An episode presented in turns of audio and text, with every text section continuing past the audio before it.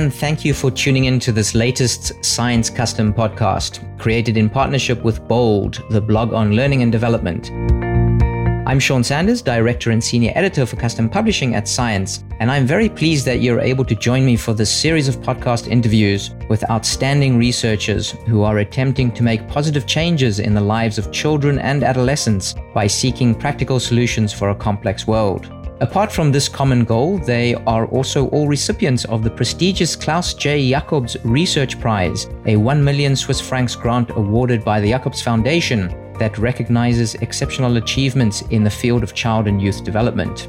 Today I'm talking with Dr. Daphne Bavelier. Daphne is a professor in the Department of Psychology at the University of Geneva in Switzerland.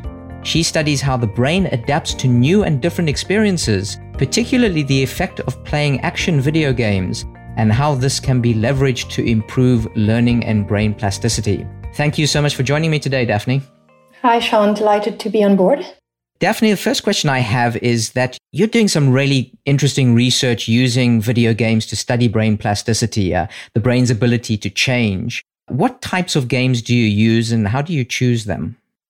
So, we've been studying mostly commercially available video games. And in fact, we made a chance discovery early in 2000 about first and third person shooter games. So, not the game you would think of are the most mind enhancing having beneficial impact on our cognitive skills, how we pay attention, how we see, or how we can do several different tasks at the same time.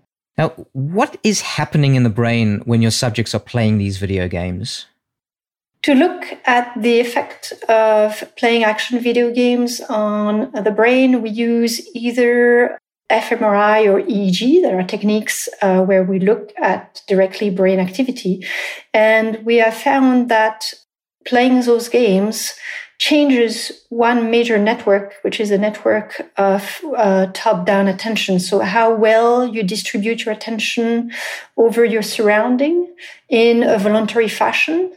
Really, how well do you control your attention. And this network is changed for the better. It's typically involving a part of the frontal cortex and the parietal cortex that coordinating together. And it's changed for the better and works in a much more efficient manner in people that play action video games.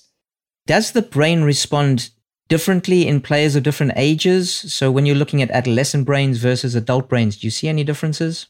So this is a very good question. We haven't looked directly at that question in our lab, but there are a number of other labs that have looked at different ages of video game players, not just action video games, but mixing a bit all the games together. So far, there hasn't been major changes between adolescents and adults. We know that adolescents are more risk taking, but that's the case whether they play video games or not. Mm-hmm. You mentioned earlier that uh, these the games that you use are first and third person shooter games. Are there any other games that work as effectively that you see the same results in? So we have been using first and third person shooter game that we call action games because they in our hand first revealed uh, surprising effects on how well your attention works. So people that play five hours or more per week of action video games and have done so for more than six months display a number of advantages in terms of how well they see, how well they multitask, how well they pay attention. More recently, we have asked, you know, are there other games genre that have this effect? And we've been able to show that driving games seem to have some of these effects. We also notice that real time strategy games tend to also have similar effects. And really, a major challenge is to understand what in these different types of uh, video game leads to these positive effects.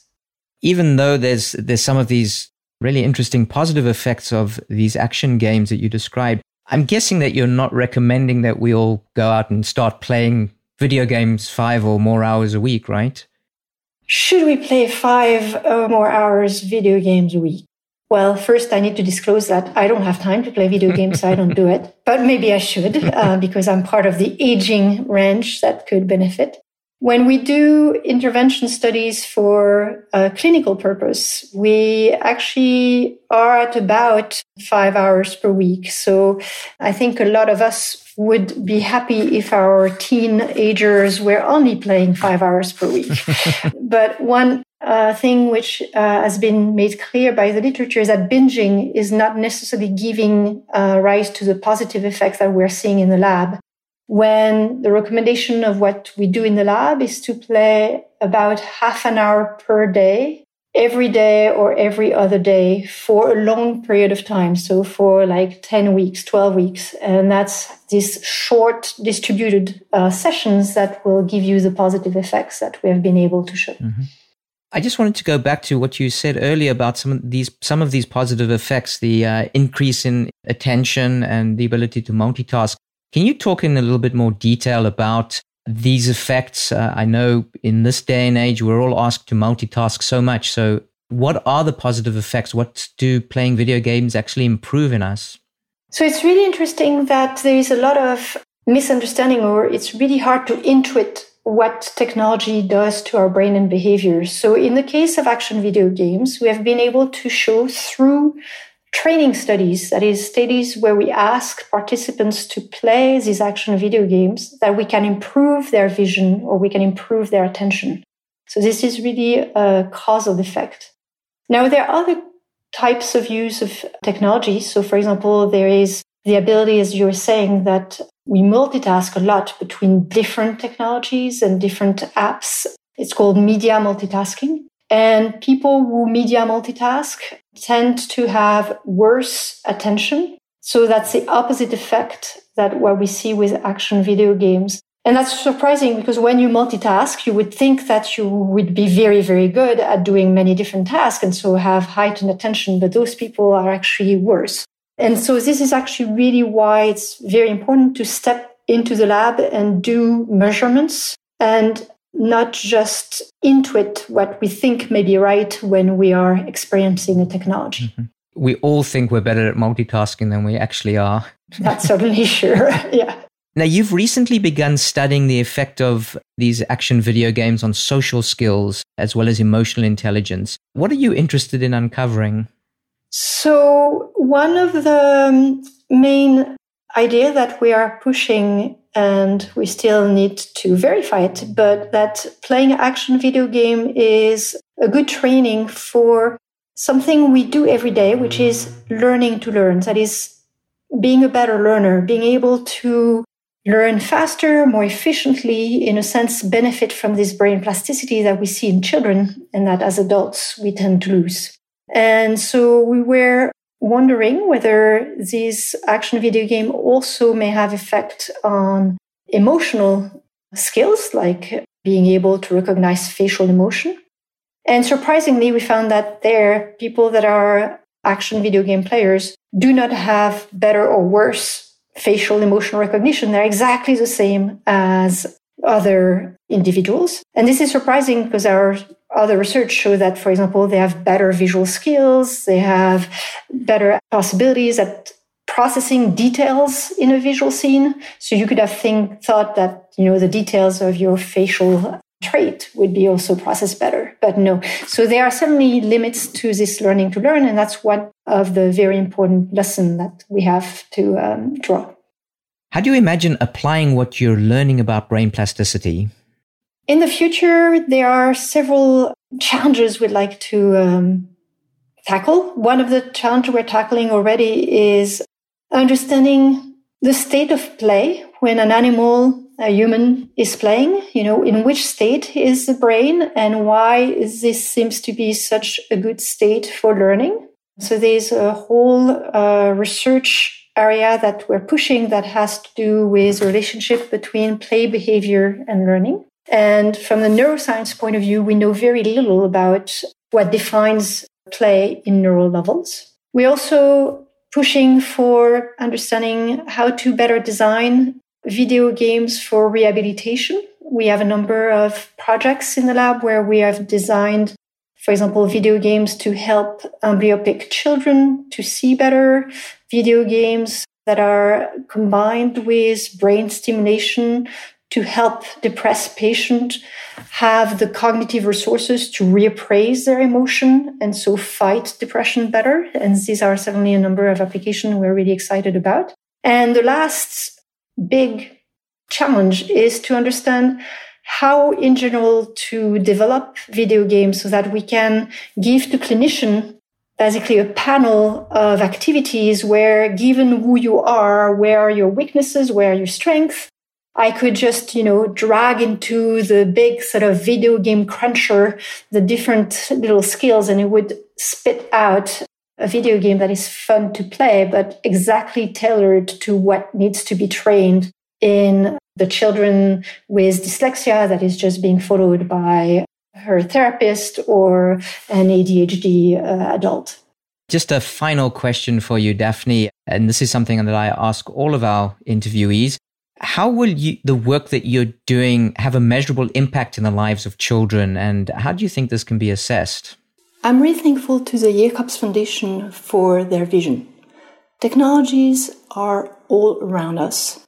It's not just video games, but also social media, different types of interactive use of the internet. We really need to understand the impact of such technology use on the development of the brain and the behavior of children. This is important to inform teachers, parents, policymakers, the industry also is uh, developing these technologies. And very important also to educate very early children about good and bad use. We certainly need that information and we need to go way beyond the study of screen time because the research that already exists demonstrates very tellingly that different type of screen time can have diametrically opposed effects and so there won't be a clear conclusion if one just studies screen time now, the second exciting avenue of research concerns the brain basis of play behavior. In which state is the brain when young children play? And what is the value of that state to its uh, future development? And here we're noticing that there is more and more structured time in our children's life. And it really questions whether we should put play and its different free, unstructured, almost loss of time behavior in the picture and to become more central to the education of our children. Great. Well, Daphne, thank you so much for the, the fascinating conversation um, and for sharing your work with us. It's been really nice talking to you. Yeah, no, thanks so much for having me. And thank you to our podcast audience for joining us. If you'd like to send us your feedback or suggestions, please send an email to custompodcast at aaas.org. For more podcasts in this series, please visit the Blog on Learning and Development website by going to bold.expert. And thank you again to Dr. Daphne Bavelier and to the Jacobs Foundation for making this series possible. I'm Sean Sanders. Thank you for listening.